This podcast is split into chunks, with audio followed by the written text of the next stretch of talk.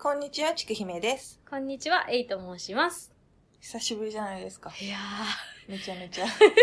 で、会った瞬間に大爆笑されるっていう、エイさんに。ー、あのね、久しぶりに宿平さんに会ったんですけど、あの、ドラマに出てくる、あの、肩から白い三角巾巻いた怪我人がいました。ドラマに出てくるみたいな分かりやすい怪我わっかりやすい。いや、なんか、駅のとこで待ち合わせたんですけど、うん駅のとこで着いて、まあ、見失わへんように、いつ通るかな？いつ通るかな？って思ってたんですけど、あ駅、の、駅で。うん、探すまでもなく、一瞬でわかりました。あ、怪我人やあ、ちくゆめさんや で、なんかあの、ゾンビに噛まれた直後みたいな色になってるし、腕が。うーん、なんかね、何それは、紫っていうか、黄色っていうか、緑っていうか、あの、あかんやつですよね。そう、だから、あと2日くらいすると、ゾンビになる。発発病する、そう。で、そしたら、もう、頭ダーンって、撃たれて死ぬ。それ一緒に暮らしてる夫もちょっとやばいと思うんですけど、夫が撃ち殺さなきゃいけない。どっちもバッドエンドのやつバ。ッドエンドのやつ。チャリで、うん。え、チャリから落ちて、そまず左半身がちょっと行ってもうって、で、ここの度、うんえっと、この度この度、右腕がうん行ってもうたんですよね。そう、その左半身をかばいながら歩いてたら、あちょっと、なんていうの？速攻の段差ー。みたいなうんうんところで、つまずいて、今度は左半身は肋骨にひびが入ってて、顔面強打して 膝強打したんだけど、それは3箇所で受け止めてるじゃないですか。うんいわば。うんでも、右半身はもう、お右腕だけで全てを受け止めたので、人体をやって、あとひびが入ってるっていう。なんか、右、右手は、あの、何？持って、回転させられないらしくて、そね。だから、ドアノブ開けられない的なう。やつ、そう、ドアノブ開けられない。ね、ドアノブを握れるけど、回せないってことそう、ですよね。そう。だから、髪の毛を結べないんですよ。ゴムを回転できないから。うん。本当に。まあそんな感じでですね、はい。元気よく久々にそうですね。収録、はい。元気な感じ。じで。そう、元気な感じでね、ちょっと、うちもちょっとしばらく予備の国にいたんで。あね、なんか仕事忙しかったらしそうなんですよ。うんまあちょっとね。い。ね。なんで、今回はね、まあ明るい話題っていう明か、うん、久しぶりになんか楽しい話うんしようよってなって、で、今日は、まあ、やっぱり、うちらほら、何あの、恋愛トークとか、うんラブコメとか結構好きじゃないですか。昔からそういうことばっかりやってきたからね。そう、ずっとやっぱり。ずっとそう、一貫してそういうテーマで撮ってきてるから。うん、やっぱり一貫して、うんなんかそういう、やっぱり、まあ、ロマンチックなっていうか、ね、あの、そういう、何こう、やっぱり私らもほら、女性同士のラジオならではの みたいなね。トークでうん、やっぱ私の定番じゃないですか。まあ、鉄板っていうかね。鉄板ネタっていうか、でやっぱ久しぶりにね、あの、やっと時間が作れたんで、ずっとやりたいなって言ってた、あの、もう定番のう、ん。ね、月9みたいなやつですよね。ね。つくみたいなやつね。うん、今日は行きたいなっていうことで。っていうと、あれでしょ？深夜11時半から始まるやつでしょ？ちょっと暗いやつ。ちょっと暗いやつ。あと、ちょっとエロいやつ。ということで、今日お送りするのは、はい。春金賞です。春金賞です。じゃあ、春金賞ってことで。春金賞ってことでね、はい。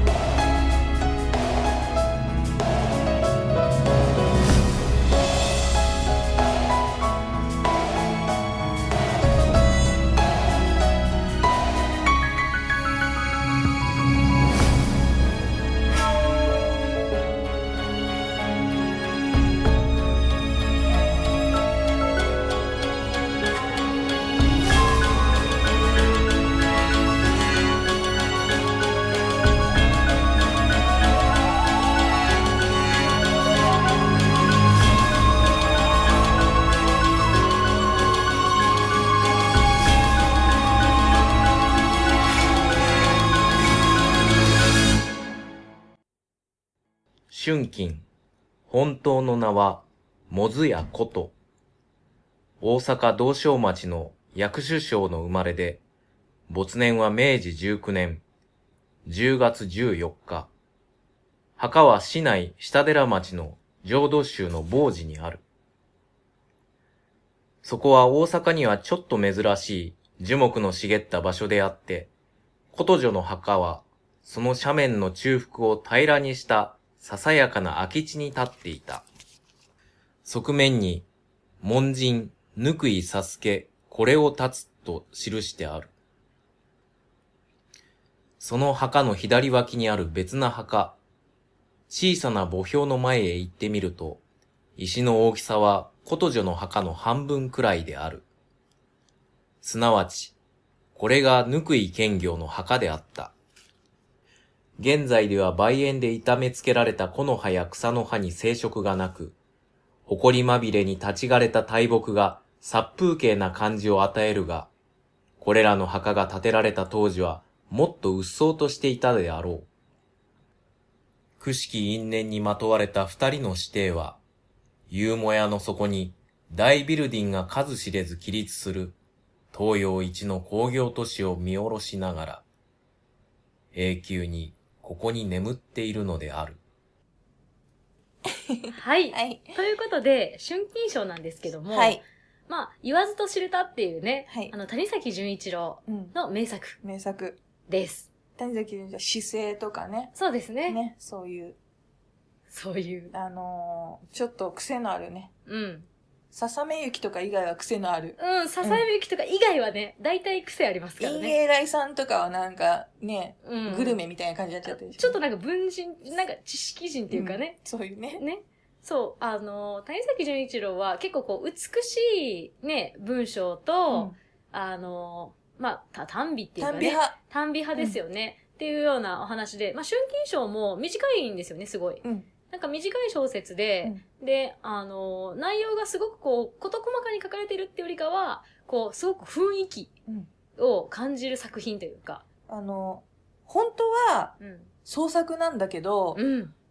あえて聞き書きっていう定を取ってる、なんていうのかな。だから今で言うモキュメンタリああ、みたいなそうですね。まさにうんまさに。ー。で、あの、さも本当にあったように、うんこの人の写真があるであったりとか、その春金っていう架空の人物の写真を手にして、その写真を見てる印象であるとか、あとはその、さっき言ったぬくい剣業っていううん人が春金賞というものを書いて、それを後々手に入れた谷崎潤一郎がそれを紐解いていくっていう構成になってる小説。そうですね。うんエッセイ的に始まるんですよね。そうそうあの、近頃私の手に入れたものにこんな本があってねっていう。そうそうそう。そこにはこんなことが書いてあるんですっていうような内容から始まるんですけど、小説なんですよね、中身はね。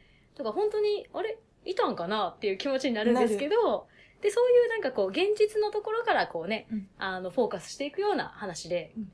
で、あの、春金賞っていうのは、あの、まあ、おことうん。のね、あの、おものすごく、あの、名手である春金。うん。で、あの、みんなからは恋さんって言われてたりするんですが、で、その恋さんっていうのと、そこの、あの、まあ、デッチ暴行にお店に来ていたうん、サスケ、うん。ぬくいサスケっていう、まあ、男性とのお話なんですけど、この春金っていうのは盲目なんですよね。で、恋さんっていうのは、うんあの、なんていうのかな、大阪弁で言う、ううんちょっとまし目下のうん。幼い女の子に使うあ、そうですね。総称っていうかね。で、まあ、お嬢さんみたいなところなんですよね。そうあの、モズヤっていうね、ところの、あの、娘さんであって、うんまあ、いつかはね、まあ、高貴な人に、うんあの、まあ、お嫁に行くであろうみたいな、本当にお嬢様なんですよね。そこに奉公に来ていたサスケっていう。で、春金は、あの、幼い頃に、あの、目の病気で、うん。あの、盲目になってしまっていると。なんですけども、あの、素晴らしいことの才能があって、っていうところなんですけども、もともとはでも、自分では舞の方がすごかったとかって言ってたから、本当は舞いたかった人うん。なんだろうけど、見た目がね、すごく美しくそううん。って、で、あの、まあ、4、5歳の頃まで目が見えてた頃は、舞で、うん。あの、すごく評価されていたっていうのもあって、本当は舞が一番得意なんだけどもっていうことだったんですが、目が見えなくなってから、その、ね、仕方なくというか、おことの方やっていくと、もうそれがものすごく伸びてきたっていうようなところですよね。で、サスケに関しては、あの、奉公に来て、で、そこから、あの、あるところから、まあ、でもちろん、あの、恋さんは盲目なんで、うん。誰かが手を引いたりとか、うん。まあ、あの、買い添えをしないと日常生活に困るわけですよね。やっぱり移動するときとか、何かをするときとかね、見えないわけなので。なんですけど、その買い添え人っていうのを、ある日、あの、恋さんが、サスケ丼がいいっていきなり言い出した？言い出してね。言い出して、そこから、そのデッチ暴行に来てたただの男の子うん。のサスケがそれを務めることになるという、ところからこの二人の関係性がスタートするっていう。で、サスケってもともとこの関西の人じゃないんですよね。福井、うん。ね、出身で。北陸の人。う。うんん。で、最初来た時は、まあもともとサスケって無口な、うん。ね、あの人物なんですけど、だし、まあそもそもその大阪のうん髪型の言葉も、あの、まあ、あまり喋れないっていうのもあって、あんまりサスケっていうのは言葉を発しない。うん。この物語の中でも、まあ、あるところを除いては発しないん。ですけど。そこ重要なところ。あと、一生涯に一度めちゃめちゃ喋るめところちゃくちゃ、めちゃくちゃめちゃくちゃ喋るところがあるっていう。それ以外は基本的に、まあ、科目でう、んおとなしくって、あの、あまりこう、ああだこうだ言うタイプでも全然ないんですよね。で、あの、後で、あの、なんで恋さんはサスケ丼を改造人に選んだんって言ったら、おとなしくて何にも言われへんからやっていうようなことを恋さんが返してるぐらいの人物なんですけど。だから、サスケのことはただの手のひらだと思っていたっていう。そう、本当にね。あの、目が見えないから手を引いてくれる、うんちょうどね、肩の高さにサスケが手を上げると、そこに恋さんが手を乗せるっていうだけの、で、うるさいことも言わないし、うん楽だなって思ってたっていう。そうですね。本当に家政婦ロボットのようん。うに。そうそうそうそう。ね、扱われてたところから始まるっていうところで、で、そこから途中から、あの、まあ、ずっとね、恋さんに、まあ、そういう意味では使えていくんですけど、あるところから、まあ、だからお稽古の時とか、うんあの、いろんなところでずっと確かにそばにいるわけですよね。あの、恋さんの。で、琴のお稽古も聞いていて、で、そこから、あの、ある時、こう、サスケは、三味線始めたいってうん。言い出すんですよね。な、何を間違えたか。どうしたんかなみたいな。うん。あのね、昭和のね、なんかあの、ギターをつまびくね、男の子のように、まあ、春季、あの、三味線もお子供やるんですけど、で、その三味線をやりたいって言い出して、みんな、お前方向にやのに、何言ってんの？うん。みたいなね。でうるさくしませんからって言って、でも、まあ、サスケがね、その、まあ、おとなしい、うん。口もそんなね、聞かないような子が、突然ね、やりたいって言い出したんで、まあ、みんなもじゃあって言ったら、恋さんが、私が教えるって言い出したんだよね。ね。まあそこからですよ。地獄ですよ。ホイさんね、気象の方がちょっとう、ん。なんかもともとは明朗快活でう、ん。愛嬌があって可愛らしい子だったんだけど、うん目を見えなくなってから、あのーちょっと気難しくなって、うんで、自分のお師匠がやってたことを見よう見真似で、ああ、さあの、上に立つ人っていうのはこうやるんや、みたいな感じになっちゃって、ものすごい結果、苛烈に 物を教える人になってしまった。可愛い帝王学を学んだ人みたいなね。そうそうそうそうあ。の、すごい中身とギャップがある人物にね。ででただね、やっぱりその、まあ少女であって、で、でも自分のことが自分でできないんで、それこそね、誰かが手を引いてくれないと、どこにも行けないし、お手洗いにも行けないし、でしかもお嬢様なんで、自分でするっていうふうに教えられてないわけなんですよね。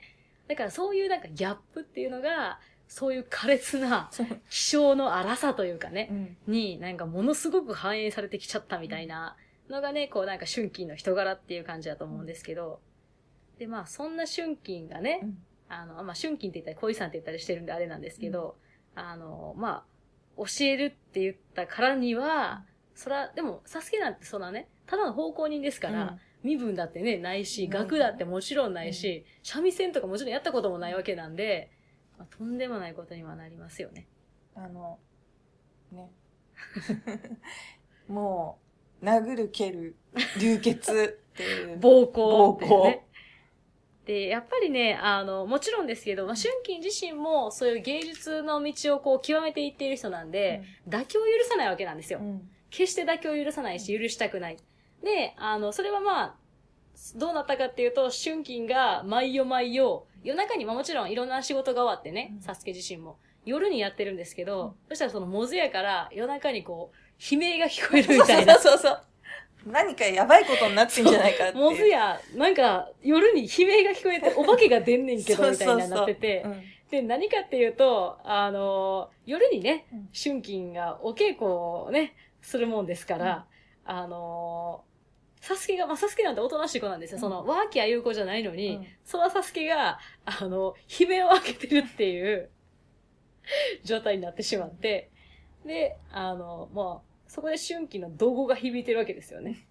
怒号っていうか、あの、モズヤの他の、あの、働いてる人たちは、あ、恋さんの折檻が始まったわっていう風に言ってるんですけど、その折檻の中で、あの、恋さんは、もう、ずっと、まあ、納得してくれないんですよ、もちろん。そんな。まあ、下手くそなの分かってますよ、うん初心者ですからね。でも初心者にいきなり、もうすでにね、三味線の名手みたいな、うん恋さんが指導するわけなんで、もうひたすら、もう怒り倒すわけですよ。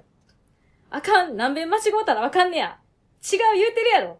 アホなんで覚えられへんのや。もう一遍、もう一遍やっていう感じで、うんもう、ひたすら、で、あと、あの、やっぱぶったりするんですよね。あの、ぶったりバチで叩いたり。バチで叩いたりね。するんですけど、もうサスケはもう涙を流しながら、喜んでいる。おっとっとっと。いきなり来ましたよ。いや、サスケまだほら、あ、そっか。男の子なんで、うんまだね。まだねまだ三味線を、お師匠で、まだ、さんから習ってる、このね、恋さんを見て、あ、すごいって、ね、まだその、あんまりうん、どういうことか自分で分かってない。まだ分かってない段階なんですけど、あまあ、それがどんどん、まあ、エスカレートしていくわけですよ。それでもでも、サスケは、やめてくださいとか、もう嫌ですっていうわけではなく、うんうん堪忍してください。お師匠さん、もう一回お願いします。堪忍してくださいって言いながら、ひたすら三味線をやり続けるんですよね。で、ある時から、まあ、その、もういい加減にしやって言われるんですけど、うんあの、まあ、周りのね、人も、だってさすがにね、うん毎日ヒーとかそうそう、は、いいわーみたいなね聞こえて。きたね。うん。さすがにこう、いい加減にしときやってなるじゃないですか。で、他の人たちも、サスケドン気の毒やわって。ってなったら、あの、そこであれですよ。うん。春金、うん。避難する女中に向かって短歌切りますよ。そうですね。あの、春金はですね、まあもう、サスケドンもね、でっちのお勤めがありますのに、もうこんな夜更けまで無茶させたらね、で、そんなね、お嬢様やのに、あんたもね、あの、恋さんもね、やのに、そんなね、あの、まあ、あられもない言葉かけてね、うんまあ、その、もう、はしたないと違いますっていうぐらい、まあ、言うんですよ。うんこう、ちょっと諌めるような感じで、女中がね女中がね、言ったら、恋さんは、あんたの知ったこっちゃないやろわてはな、ほんまに教えたってるんやで。あんたの思うような遊びごっちゃないねん。いやしくも人に教える以上、したる者には死の道あり。サスケが音玉を好めど、でっちの身の上や境、一人身をやつして修練するのを見かねて、このわてが七度代わりのとなると言うとるねんで。備えない以上は指定の間のすることに、あんたらがどうこう口を挟む義理はあらへん。たとえわしが幼少やから言うても、子供のすることやと侮るんやったら、それは芸道の神聖を犯すちゅうことやで。出て行きと、短歌を切る。ね。でも、女中を追い払ってしまうという。で、サスケは、うん、すげえ恋さんって思いながら見てるって。そう。大体大体。大体そう大体うん。あの、な泣きながら見てるっていう。そこの時、春季まだ12ぐらいですね。う。で、サスケが何、4つか5つ年上？そうですね。うんだからね、小6の高1の？的な？すごいですよ。これね、文章で読むとね、あ、なんかあの、綺麗な感じなんですけどね。そう。あの、なんていうのかな？分解して考えるとえげつないよね。そうなんですよね。なんかあんまりね、しあの、谷崎潤一郎の作品ね、あの、リアルに考え、実写にしたらあかんやつなんですよね。そう。実写にするとただの、うんあの、ロマンポルノになっちゃうから。えぐい。うん。ただただえぐくなってしまう。ただ、春金賞は、えっ、と、三浦智和と、あと、あの、山口百恵とか、うんあと、ほら、代々京町京子と、町こと。あれがやってるように、うんまあ、かろうじて映像にしても大丈夫な作品って。うん。あとあの、極端なものが書かれないっていうね。あの、その、まあ、いわゆる、あの、決定的な雰囲気のところは描かれないんですよね。なんでかっていうと、春金がうん、まあ、言、言っていいの？春金が、例えばサスケと、後々、絶対サスケなんだけど相手は子供を身ごもってしまうんだけど、うん。そんなデッチ風情と私がやるわけないだろうって言ってて、サスケもそんなお嬢様に手なんか出してませんみたいな。でも、子供、生まれた子供は顔そっくりなんだけど、うん。で、あくまで絶対否定っていうことをしてるから、そういう描写もないんだよね。全くないんですよ。うんこれ、奇妙って思うでしょ？でもね、この、三味線とかを教えてる描写の割とすぐ後ぐらいに、うんあの、急にね、子供できてる春金子供できたって書いてあるんですよ。そうそうえ？え、ちょっえ、今うち読み飛ばしたかなって思うんですけど、いや、全然読み飛ばしてないんですよ。うん春金が、あの、サスケお稽古やるでって言って、で、サスケが、お師匠さん、お願いしますって言ってるだけなんですよ。そなのに、急にね、春金子供できるんですよ。え、どういうこと？う。でもこれは、だから一番最初に言った、うんフィクションの体なんだけど、のモキュメンタリーだから、サスケが書いた春金賞を、要は、読んでるから、サスケは、そこはもういきなり子供できてるんだよね。そうなんですよね。自分の子じゃないってことになってるから。そう。うん。あの、小説なんですけど、谷崎が、この、サスケの書いそうたものを読んでる体なんで、ちそうょっとその脈絡がおかしいんですけど、うんでも、あの、まあ、何かがあったのはわからないですけど、でもね、確かに、その、なんていうのかな、あの、サスケは春金が女の子として可愛いからとか、だから、さ、あの、慕ってるとかじゃないんですよ、絶対。それは間違い神。様だって思っちゃってるから、ちょっと。そう、だからちゃんとお師匠さんって呼んでるし、あのーその、小井さん。で、何かあったら、で、その、春金も、こう難し、気難しいんですよ。うん。だからその、サスケ、暑いなーって言ったら、あ、暑いございますな、小井さん。暑いなーなんかちょっと、あれ？そしたらサスケが、あ、気がつきませんで、小井さん、堪忍してくださいって言って、うちわで仰ぐ。うん。で、もうええ。まあ気づかへんかったらってことやと思いますけど、って言われても、そこで書いちゃダメなんですよね。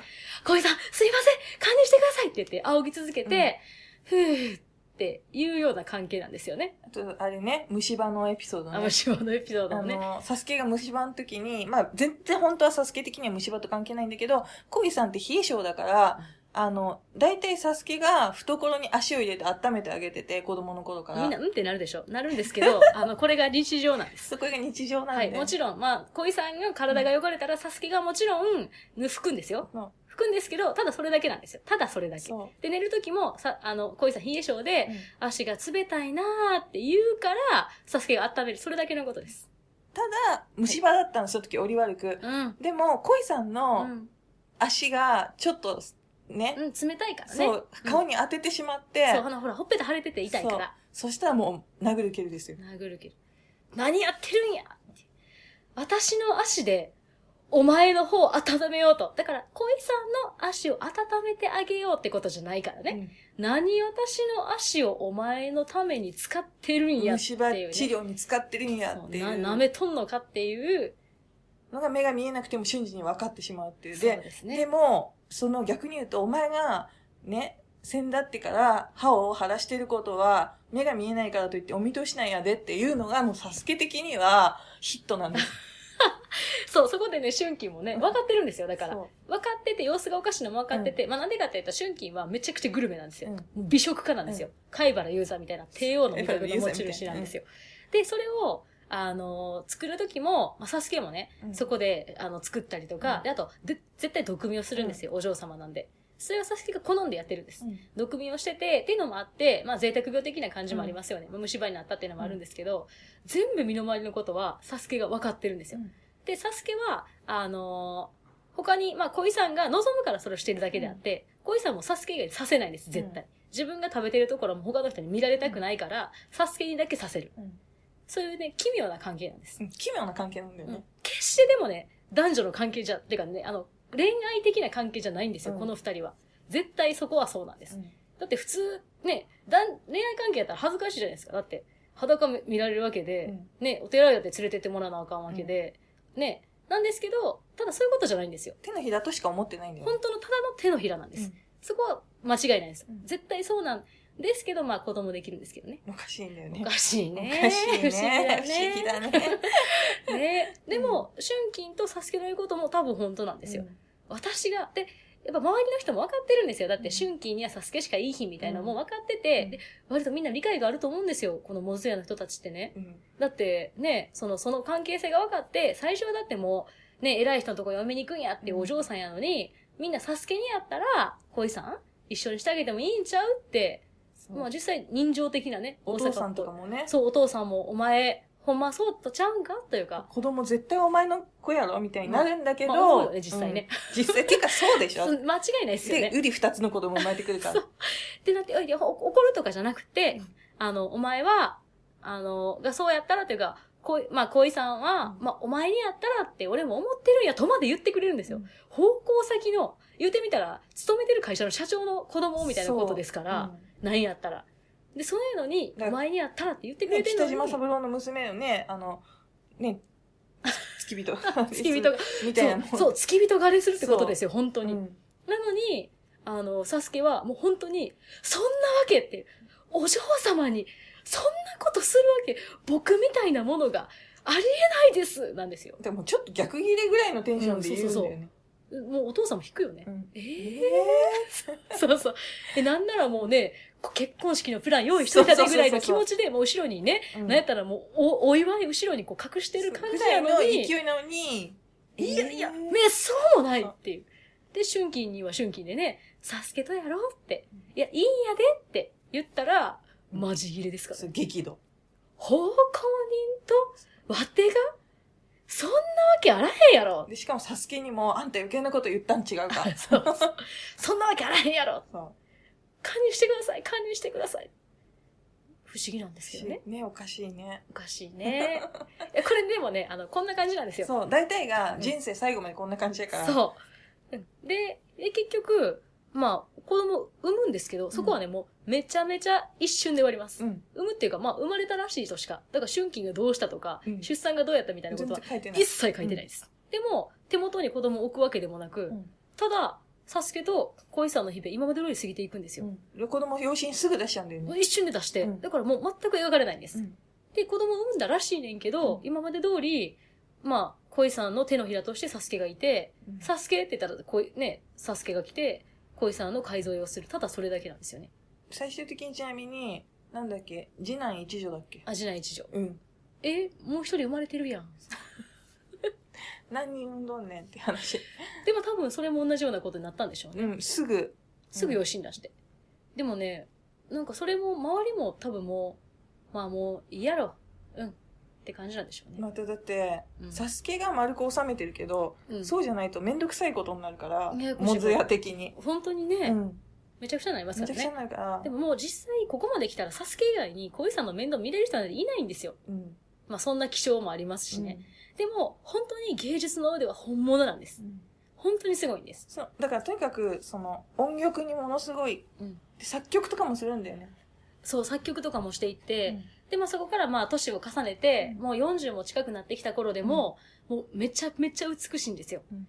で、もうお師匠さんになっていて、いろんな人に、あの、教えてるんですけど、まあただやっぱほら、気性が荒いっていうか、うん。まあサスケをそうやって教えてたから、そういう、なんていうの？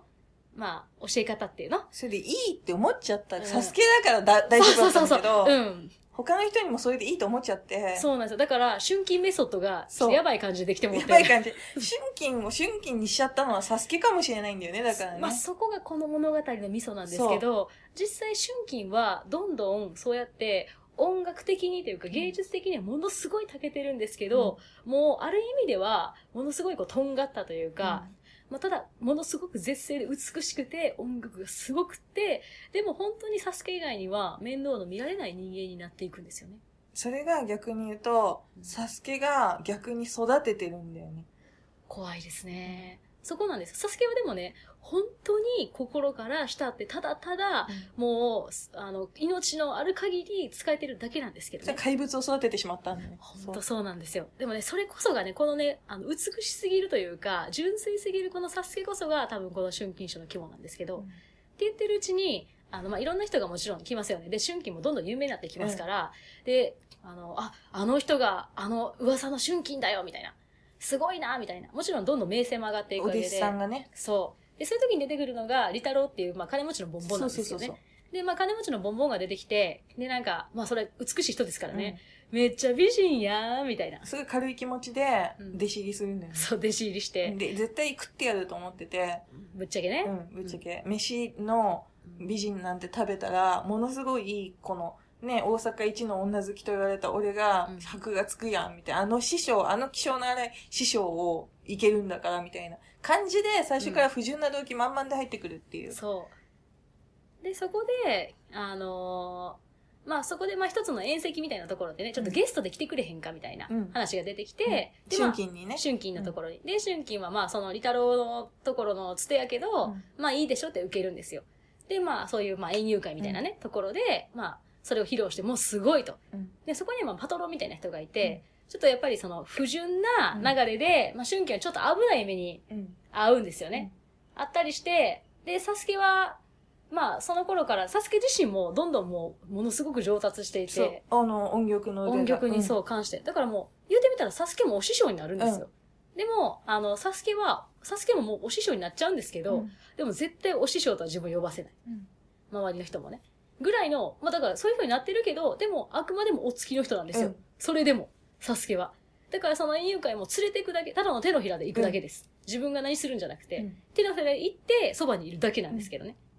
でもちょっとそういう宴席で、まあ、それこそ、まあちょっと手込みされかけるというか、うんみたいなことがあったりして、春春金がね。で、やっぱりちょっと危ないうん。っていうかね、でもやっぱり春金はただの女性なんで、もちろん気性が荒くても、まあおね、男の人の腕にかかればみたいなところもあるわけですよ、実際は。うん。サスケが何もしいひんから、そう。大丈夫かと思っちゃって。そうそう、なんか強い人のように思われてますけど、全然実はそんなことないということも、周りの人は分かってるんですよ。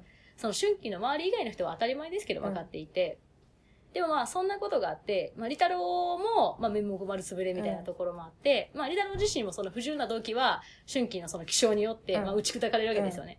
そんなわけないやろっていう。おととい来やがれみたいな感じになるんですけど、まあそこで、あの、リタロウは春季を恨むんですよね。うん。恨んで、どうしたかっていうと、めっちゃ綺麗な顔じゃないですか。でもう完璧な音楽の才能じゃないですか。もう本当にこの世のものじゃないような、そんな春金を潰してやろうって思うんですよね。で、どうするかっていうと、ネヤにね、ある日、春あの、リタロウが忍んでくるんですよね。で、熱湯を顔にかけるんです。これでも、リタロウとされていると思あ、ってる。そうですうんね。だから、間違いないだろうという、また伝聞口調。伝聞口調。うんあのね、この春金賞ね、あの、ほぼ伝聞なんですよね。そう。だと言うとか、だったのではないかみたいな。谷崎があくまで読んで、後々考えてるみたいな点になってて。そう。で、さらになんかその、あの、サスケが書いたと言われてるその本もなんかぼんやり書かれてるし、まあね、うんで、それを読んだ谷崎も、それを伝文で書いてるんで、ぼんやりぼんやりしてるんですけど、ただまあ、ある日何者かが、うんあの、彼女のネアにしと、あの、忍び込んで顔に熱湯をかけたと。さあ、とんでもないことになってきましたよ。とんでもないことになってきましたよ、これ。で、あの、そこからですよね。まあだからもうとん、それも春季もうわーってなって、で、もちろんサスケもその近くにいたんですけど、まあそこで、ある意味まあ気づかなかったというか、守れなかったんですよね。で、しばらく春季は包帯をして過ごすんですよ。もうだから、あれですよ、獅子王誠みたいなことになる。ほんとそううん。ほんとそう。本当に。なんか周りから見ると多分そんなハゲちゃって、うんうん。すごいぐるぐるで獅子王誠みたいだったっていう伝聞があるんだけど、うんいや、獅子王誠みたいだったっていう伝聞はないのよ。うん、ロリケンシンそう。いや、実際、あの、本当に、だって、顔にね、かなり多分、しっかりとというか、もうだから戻りようのない、うんない感じで熱湯をかけられてるから、うん。で、春金は、あの、自分の美しさを知ってるんですよ。うん。目が見えないけど。うん。で今までは、そう、あの、あれですけど、ちょっと前後しますけど、サスケが、お化粧うも、ん。服も、うん。全部してたんですよ。うん。だから、あの、紅とか、そのね、頬紅も全部、サスケが全部顔もね、うん。やらしていて、でもそれは自分が美しいって、春金自身も知っていて、みんなが知ってるからそうしてたうんのに、顔が見せられなくなるんですよね。で、あの、まあ、でも包帯を取っていくけど、うんいずいずれね、取っていきますけど、春金は、あの、見られたくない絶対見られたくない人に他のね、そらそうですよね。だって自分の目が見えへんくっても、わかりますもんね。うんやばいことになっちゃったって。間違いなくね。でやっぱり自分は見た目の美しさと、あとその音楽の美しさとっていう、まあ、自分自身のそういうアイデンティティをうん。そうやって持ってたから、ああいうふうにまあ、ある意味勝ちきれというかね、いられたわけで、しかもその、誰にも邪魔されないというか、みんなに守られてたから、ずっと美しく気高くいられたのに、その前のね、その映画で危ない目に自分があったりとか、で、そうやってそういうことをされて、もうお湯をかけて、むちゃくちゃにされて、自分の弱さっていうか、あ、やっぱりちょっと怖いなっていうのがうん。出てきちゃってて、うん。でも、後には引けなくなってて、もう年も年だから。このスタンスどうやって保っていこうと思った時に、どうなったか。そこがね。ね。そしたらですよ。とまあ、突然なんですけど、うん恋さん、私は目が見えなくなりました。けんえ、なになにえどうした？どうした？どうした？どうした？なんで見えなくなった？なんででしょうなんで見えなくね。なった？んっていう。そう、あのね、あの、サスケはね、なんと、目が見えなくなりました。痛いことはござりませなんだ。お師匠様の大難に比べましたら、これ式のことが何でござりましょう。あの晩、くせ者が忍び入り、辛き目をおさせ申したのを知らずに眠っておりましたのは、返す返すも私の部長法。毎お次の間に寝させていただくのは、こういう時の用心でござりますのに、このような大事を引き起こし、お師匠様を苦しめて自分が無事でおりましては、何としても心が済まず罰が当たってくれたら良いと存じまして、何とぞ、私にも災難をお預けくださりませ。こうしていては申し訳の道が立ちませんと、五両様に祈願をかけ、朝夕拝んでおりました功があって、ありがたや、望みが叶い今朝起きましたら、この通り両眼が潰れておりました。定めし、神様も私の志を憐れみ、願いを聞き届けてくださったのでござりましょう。お師匠様、お師匠様、私にはお師匠様のお代わりになられたお姿は見えません。今も見えておりますのは、30年来、目の底に染みついたあの懐かしいお顔ばかりでござります。何とぞ、今まで通り、お心置きのをおそばに使ってくださりませ。にわかめくらの悲しさには、立ちいもままならず御用を務めますのにもたどたどしゅうござりましょうが、せめて御身の周りのお世話だけは、人手を借りとうはござりません。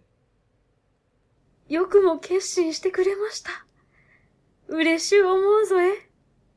私は誰の恨みを受けて、このような目に遭うたのかは知れぬが、本当の心を打ち明けるなら、今の姿を他の人には見られても、お前にだけは見られとうない。それをようこそ察してくれました。あ、ありがとうござります。そのお言葉を伺いました嬉しさは、両目を失ったぐらいには変えられませぬ。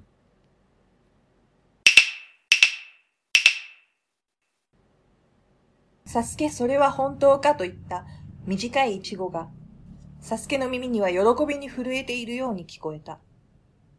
もう衰えた彼の視力では、部屋の様子も心筋の姿もはっきり見分けられなかったが、ぽーっとほの白く網膜に映じた彼にはそれが、お師匠様の円満微妙な色白の顔が鈍い明かりの剣の中に、来合物のごとく浮かんだ。怖いね。怖いね普通だったら、うん。よくぞ決心してくれましたって言わない。ほんと怖い。そこが怖い。あのね、そうそう、あのーあ、そうそう、あのー実はですね、サスケ、急にね、なんで見え見えなくなったんって思うじゃないですか。なんか、サスケも考えたと思うんですよね。包帯が取れる日が来る。恋さんの顔を見ないといけない日が来る。恋さんが見られたくないと思ってるより以上に、サスケのエゴとして、そう。変わった恋さんを見たくなかったっていうの見たは、なかったんですよ。そこで、サスケが見つけたのが、縫い針ですよ。縫い針。縫い針？縫い針ですよ。ちょっとずつね、春季にちょっとずつ良くなってきて、で、まあ、床を離れて起きていられるようになって、で、包帯も取ってもして使えないんじゃないかなってなってきた時に、ある朝早くですよ。うん密かに鏡と縫い針を持ってきて、鏡を見ながら、自分の目に針を突き刺したんです。すごいですね。で、これしかも片方の水晶体が見えなくなるより、見えなくなっちゃうとさせなくなっちゃうから、次の目を。うん。だから、その、水晶体が徐々に見えなくなっていくのを間髪入れずに反対側の目を刺すっていう。本当恐ろしいですね。両目を自分で行くってう。いうんつもりでもう始めてますからね。うんだから、急にね、あのーだから両目とも潰して、まあでも直後はまだ見えるんですよね。直後は見えるんですけど、そこにですよ、だからその、ちょっと良くなってきたなーって思って、で、春季もね、うんそろそろ包帯取れるなーって思ったら、朝早くに急に、サスケがよろめきながら、よろめきながら部屋来るんですよ。ああ、バタンドタンバタンみたいなうん。で、感じに奥の間に来て、お師匠様、私はメッシーになりました。へえ。で、そこから、と、その、うんまあ、え、マジかって。普通の人だと思うけど。てかまあ、もう、ドン引きですよね。うんまあ、嫌ですよ。嫌ですけど、ドン引きじゃないですか。うんサスケなんでそんなことしたらほんまアホってなるじゃないですか。うんそこで出てくる春金が、ありがとう なんで？さ頭おかしい。怖いですよ。うんだって、よく、よく決心してくれましたっていう。もうだから多分、自分でやったっていうの分かってんだろうね。目もちろん見えてないけどし。もうそういうことですよねあ。サスケやってくれたんだなって思ってんだよ。そう。だからあの、昔のね、昔の有志の、うんあの、ほら、冷たいなぁ。そうですね、恋さん。冷たいなぁ。あ、気がつきませんでっていうのの、もう、めっちゃ。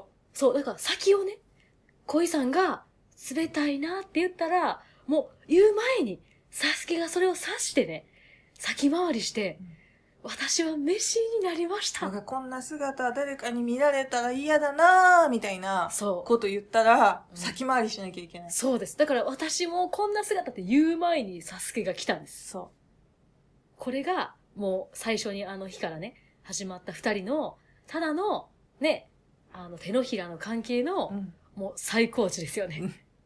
本当に。で、サスケは、今まで通り、もう顔も、さ、顔、恋さんの顔も見えませんよ。うん見えませんから問題ない。うんで、音楽はやるから問題ない。うんで、サスケが今から、身の回りのこととか、自分のま身の回りのことができるように覚えるから問題ない。うん問題ないんですよ。どれもね。今まで通り、うん何にも、もう、もう、何も変わらないんです。うんただ、サスケが目見えへんくなっただけなんで、うんだから、周りの、身の回りの世話もするし、うんご飯も食べさせるし、化粧だってするんですよ、これからも。できんだよね。できるんですよ。うんするんです。うんだからね、問題ないんですよ。問題ない。ね。で、そこから、あの、今まで通りの日々がね、続くんですよ。これ。この春金賞。うん。おかしいでしょ？でもね、続くんですよ。最後までね。最後まで続くんですうん。この美しいまま続くんですよ。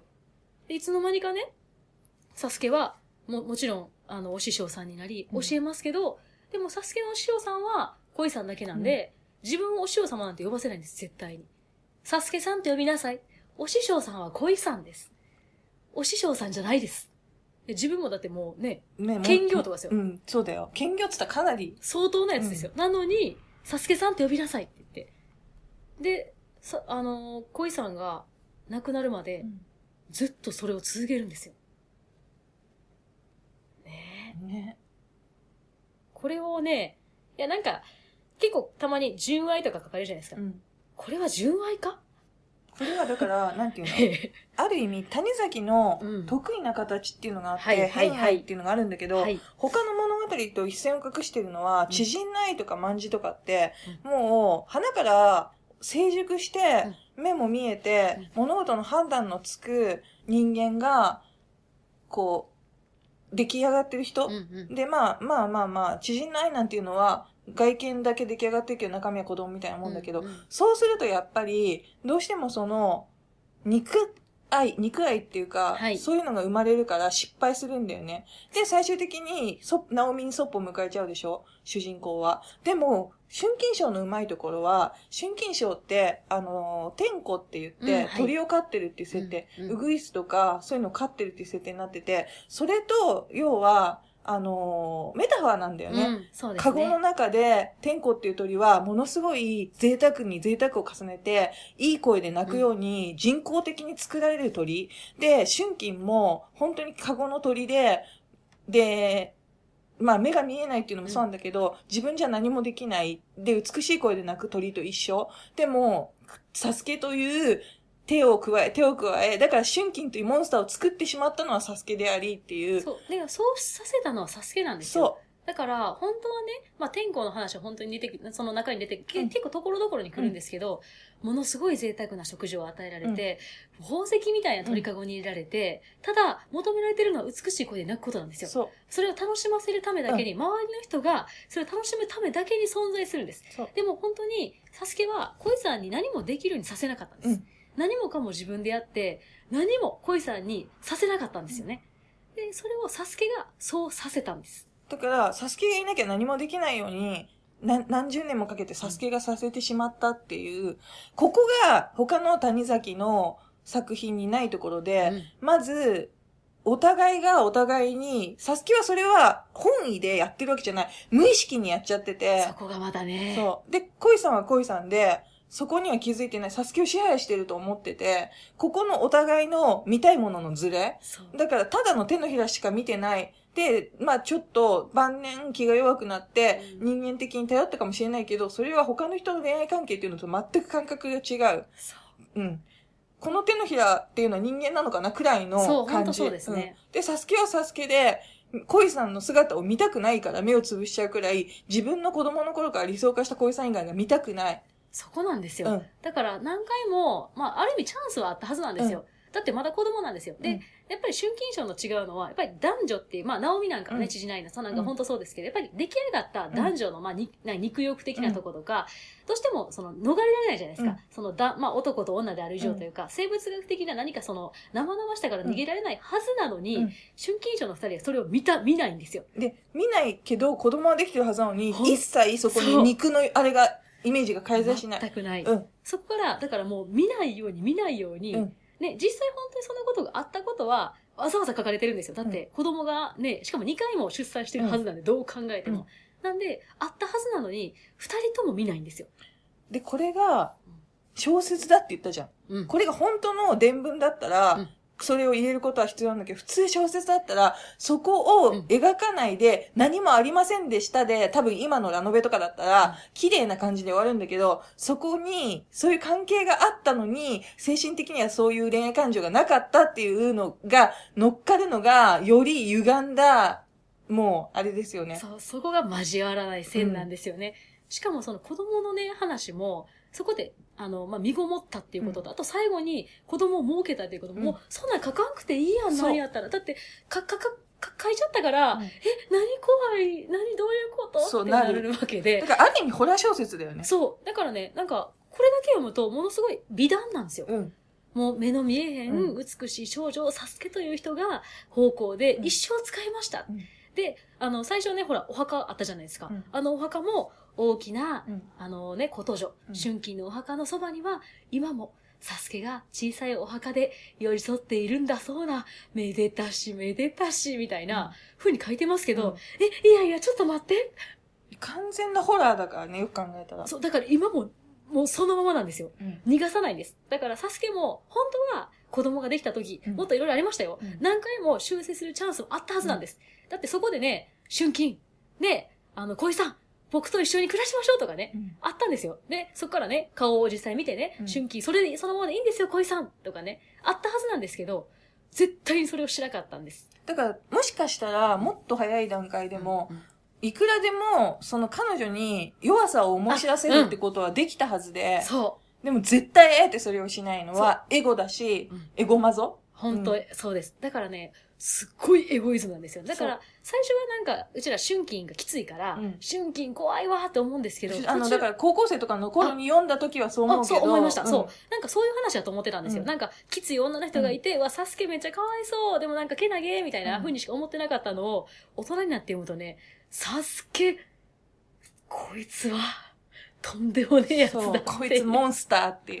だから、春金が、なんか S 気質があって、うんうんサスケが M なのかと思うけど、そうじゃなくて、そ春金を育てて、しかも、その、墓の、大きいのの隣にちっちゃいのっていうのを死んでも縛り続けてるってう。いう。そう。だってサスケが立てたんですよ。あの、さっき、琴女の墓は、サスケがこれを立つだったんですよ。そう。だから、サスケが自分でわざわざ横にちっちゃい墓を置くように、そういう風に作ったんです。死んでからもですよ。サスケは83歳まで生きてて、春金は50いくつで死んでるかそう、ら。だから21年ぐらいは、うんサスケしかいなかったんです。うんでもその間も、サスケはもう死んでからも、あの美しいままの恋さんしか見てないんですよ。で、なんか、実際ちょっと妄想するんだよね。あそうそうそう毎日毎日。毎日毎で、日。その天子っていう鳥の鳴く声を聞いては涙ぐみ、そう恋さんを思い出すっていう。だから本当にもうここから先はですけども、メタファーっていうかもう恋さんはやっぱりそのものなんですよね。うん天子そのものなんですよ。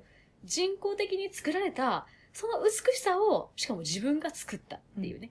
美しさを見たかったんです。だからありのままの恋さんを一番受け入れなかったのはサスケなんですよ。そうなんだよね。だから一番受け入れてるように見えて、そう一番拒否してたのがサスケっていう。本当に。だから、どんな姿になっても、どんな風にしても汚いところ見れるんじゃないんです。見ないんだよね。見ないんです。最初っから見てないっていう。そう。サスケは最初から見てないんですよ。何も。本当の恋さんの姿は見てないんです。だから、サスケ聞き書きだから、うん。サスケがいいように書いたうん恋さんの話が春金賞なんだよね。そで、そこを、谷崎がそうではなかったかって間に分析が入ることによって、より気持ち悪いことう。になる。そう。で、重沢照っていう架空の人物が出てきて、はい。また谷崎がその架空の同時代に生きてたっていう老女に、春金とサスケの話を聞くっていうテーマを取ってて、そこもだね、なんかリアルでしょ。だから、ああ、そうですね。あのー先生はサスケさんはこんな風なこと言ってました。みたいなことをうんインタビューしましたみたいな。そなんか、急になんか歴史ドキュメンタリー、あれ？みたいな。あれ？っていうあ？そう。う。全部嘘なんだけどね。そこをでも、そういう風にやることでよりなんか歪みっていうか、そなんじゃこりゃっていう。で、それをなんかこう、信憑性じゃないですけど、うんその、あの、サスケさんはって言った、あの、サスケさんは、私と、私たちが、あの、まあ、彼らを、まあ、そのテルジョっていうのは、あの、け、えっと、春季の面倒も見たし、うんサスケの面倒も見た人なんですね。まあ、使えた人たちなんで、まあ、二人に、まあ、ある意味、信頼を置かれてた人なんですけど、でも、あの、サスケさんは言いました。私、私には、あの、サスケさんのことをお師匠様なんで呼ばせなかったんです、みたいな。う。うん。そういうなんか、他人の口を借りて、そういうことをわざわざ書くんですよね。そ二人の関係性が、さも本当にそうだったかのようう。に。いたかのように。そう。それがなんか余計空恐ろしいんですよね。うんこの春金賞。ね、春金賞の、ね、闇っていう。闇っていうね。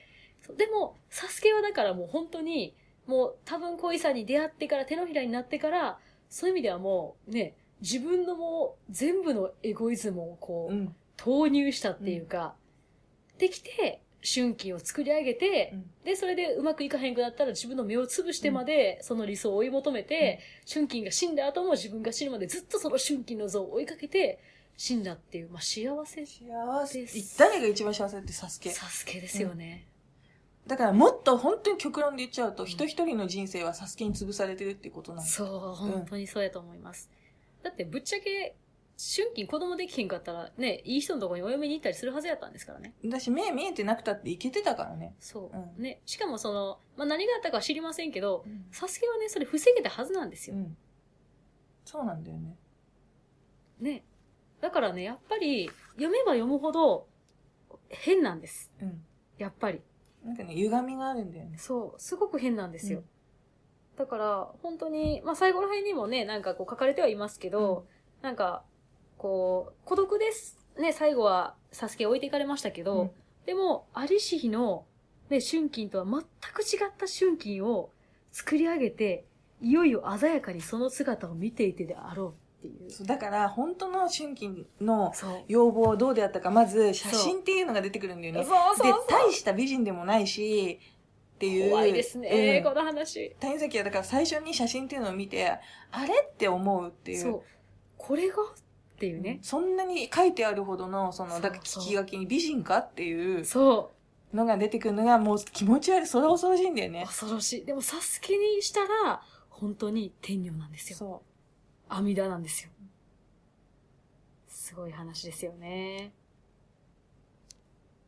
だから、この、本当に美しいんですけど、確かにね、その谷崎潤一郎が書くからすごく美しい文章で、短美的なのは間違いないんです。う。うんでも、読めば読むほどね、怖くなるんですよね、うんこの世界。あれでもこれって、サスケのビジョンだよね、全部っていう。そう。なんか昔はね、春金賞って爽やかな高校生が読むような感じで、うん知人の愛とか、わー、なんか、変態の、なんか、大人な、そうそうそうね、そう。なんかこう、SM みたいな、うんね、なんか、って思ってたんですけど、うん全然もう知人の愛なんか健全ですよ。うんだってね、そのままだからね。わかりやすい。うん。あんな、あっちの方がよっぽど健全ですからね。いや、気持ち悪いんだよね、春金賞ってだから。気持ち悪い。すごい。そあの、なんだろう、そこの見えない沼に石を投げ込むような気持ち悪さう。。うん。本当にそうですね。だから、この、だから好きなんですけど、私たちも春金賞。ずっとその、ある意味本当その萌えというか、うん。でもそれの本当の極致なんですよね。うんで、サスケが無意識で、かつ善意でそれをやり続けてるっていうのが怖いんですよ。わざとじゃないんだよね。わざとじゃないんです。春季のためにやったのはうん本当なんですよ。うん一生をうんそういう風にしてるんだけど。そう。で、もちろんだからそこに逃げ場がなくなってしまった春季は、サスケが目をついて嬉しかったと思いますよ。だから、よくやってくれましたと。そう。だから逃げ場はそこにしかないんですから。で、最近、ん漫画で漫画、すごく優れてるのが出てる。優れているのが。この人も多分その気持ち悪さに気づいてて、うんものすごい分析して、さらに春金賞を深めて書いてるよね。そうですね。あの、ホーキーベカコンっていう。そう、えっと、笹倉彩人さんっていう、あの、方が書かれてる漫画なんですけど、うんまあ、中身は本当に春金賞。これ、ホーキーベカコンって、あの、ホーホケキョって、あの、そう泣かせる、天子あのがうんあ、天子って鳥なんですよねそ。うあの、ウグイスとかねウグイス。とかえっと、ヒバリとか。美しい声で鳴く鳥なんですけど、その、鳥を、の美しい声。なんか、他のホーキーベカコンってこう書かれるのは、ホーキーベチャ、ベチョとか、ベカチョとかなったら汚いんですって。てか、ちゃんと、あの、みたいな感じで綺麗に鳴くようにする。だから本当にこのメタファーをそのまま書いてるんですよね。うんだから本質がすごい分かってるなっていうのと、あとこれ結構漫画にすると、まあ、直接的な描写ですよね。絵にしちゃうと、だから、この気持ち悪さが浮き立つっていう。浸しますね。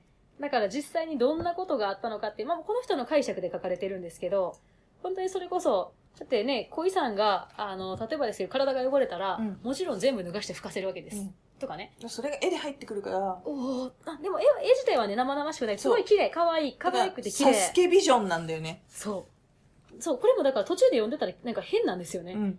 なんか、恋さんだけね、めっちゃ美しいんですけど、で途中でもなんか五光が差してるっていうそう、なか、んか、たびたびおかしいんだよね。たびたびおかしい。だから、サスケの世界なんですよ。うんやっぱりこの春金賞っていうのは、うんサスケのワールドなんですよね。でもこのね、この人すごいなんか研究され尽くしてるというかで、ね、この人は別にこれ原付きじゃないんだよね。そう、原作付きじゃないんですよ。うんこの人が全部ね、考えて書いてらっしゃるっていう。ね、やっぱりこういう、いわゆる文豪が書いたようなね、その時代の小説をこうやって今、ね、あのー漫画にコミカライズって言うんですか、うん。するってすごい珍しいですよね。うんで。もすごいわかりやすくって、綺麗で、うんすごいいいですね。いい、これは良いな。ね。で、モズヤのやっぱりなんかこう、中身というかね、うん実際の間取りを書いたりとか、であとその、あのーお手洗いをねう、ん。を、あの、蝶々の羽を集めて、うんであの、これは春金賞の中じゃなくて、谷崎の他の。そう、谷崎のその他の、えっと、エッセイの中でこんな話を聞いたっていうのを持ってきたりするんですけど、これはマジモンの、ほんまにお詳しい方が書かれてるなっていう。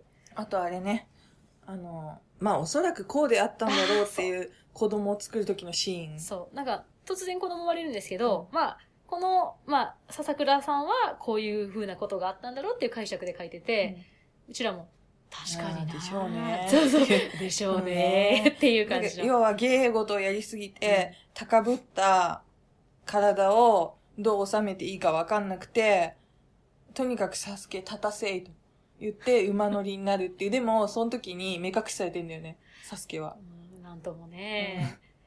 でもまあ、で、ね、声も出すなって言われて、だからまあ確かに奇妙なんです。奇妙なんだよね。そう、奇妙なものにちょっとずつ解釈を加えて書いてるって、もうすごいわかりやすくて面白いですよね。これは今、えっ、と、ネットで配信されてるんですかね、新しいやつがね。うん。もう最終話から2話目だから、ああもうちょっとと今月の末で最終話なんだ。全部終わるんだって。で、今、春金がだからほら、亡くなるじゃないですか。うんうん春金が死んだとこまでが今配信されてる。ああ、じゃあ、なんか本当ね、たまたまなんかやろうってなって、うんてかな、うちが久しぶりにちょっとこう、あの、予備の国から上がってきて、ちくみえさんにやりましょうってなって、春金賞どうですかって言って、ちくみえさんが、あ、こんなんあるって言って、見つけたタイミングがうん超素晴らしい。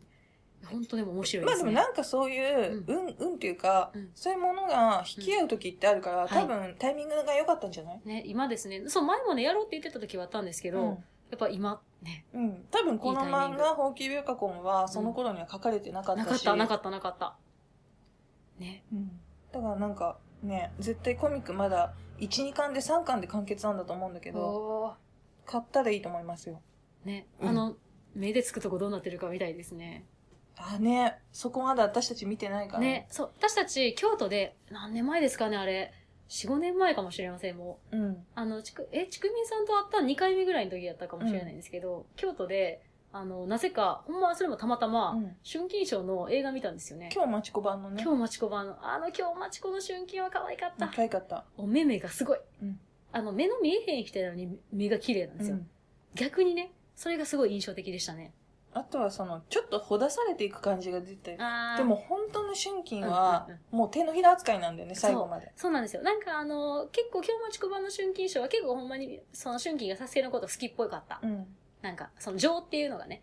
だけど結局、ん映画とかにするとうん、興行収入取んなきゃいけないから、一般の人に分かりやすい、あ目を愛にして、でも、あそこまでしてくれたから好きになったみたいな、晩年は幸せに二人で過ごしました、みたいな。カゴで去ってくとこかなんかで終わるじゃん。そうそうです、そうです、そうです。本当は違うじゃん。なんか、天子の鳴き声聞きながらさ、そう、そういう感じだから、だから、うん。そうなんです。だからね、やっぱりこう映画になってるのは、あくまでも美しい春金賞なんですけど、やっうんぱり実際の文章を読んでいくと、うんあの、本当にね、こう、垣間見える狂気の世界っていう。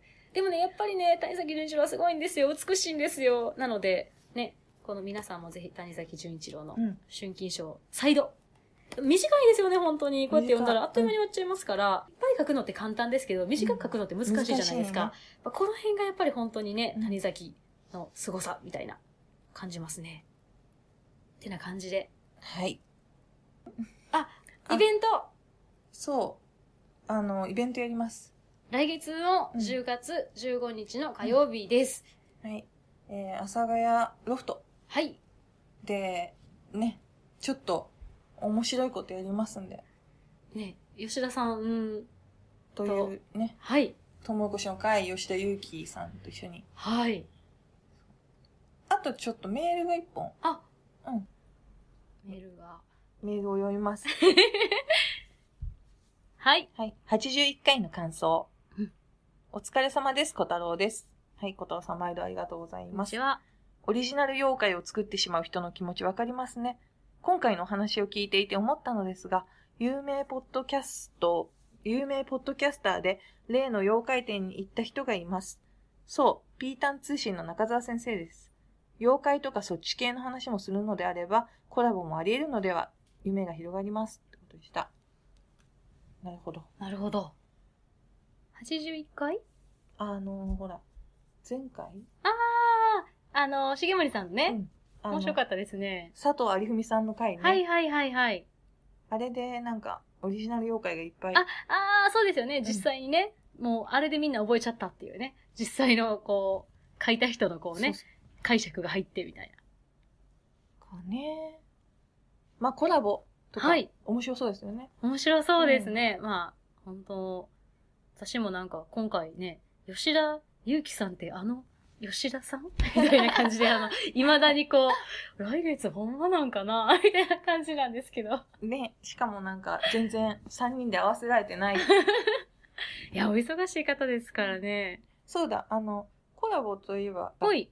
小林さんが、どうも新しいラジオを立ち上げたらしい。おおー、おめでとうございます。。めでとうございますす。なんかね、あのーうんいろんな、そういう歴史上の人物に、ほ前みたいに、だから焦点を当てう。たやつを、おー、なんちゅうやつですか？えっ、ー、とね、墓暴きの夜っていう、墓暴きの夜。うん、かっこいい。西洋史中心の物語です。大きなテーマを様々な人物のお話によって解き明かしていきます。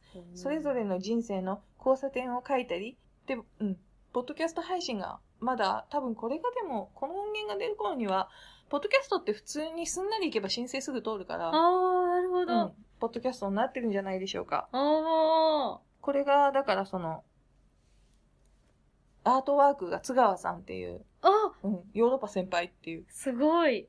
が書いてる。すごい素敵な絵ですよね。そう。で、すごい。皆さんが聞きたかったあんな話や。こんな話が。聞ける、すごい。そういう、うん。いいですね。墓暴きっていうかあれなんじゃない？墓を暴く人の話なんじゃない？あ、そのテーマで。墓掘り人のテーマなんじゃあ、もうな、2回ぐらいで。ない、うんあと、いろんな人の墓を掘っていくんじゃない？か。あ、まあでもね、亡くなった人のっていう意味やったらね。リチャード2世の墓とかを掘っていく。あったあったあったあった。そういう感じなんじゃない？わかんないけど。ね、面白そうですね楽しみにし。てます。ね、うちも拝聴します。はい。えー、そんなわけで、はい。メールありがとうございましたあ。りがとうございます。なんまかあのね、私もちょっとしばらく浮上してなかったんで、ちょっと久しぶりにというか、明るい話をこれからもね、我々は楽しくね、楽しくやっていこうかと思いますんはい、やってで、いこうと思いますので、ね、ぜひぜひ、聞いてください。さようなら。はい、失礼します。ポチッとな。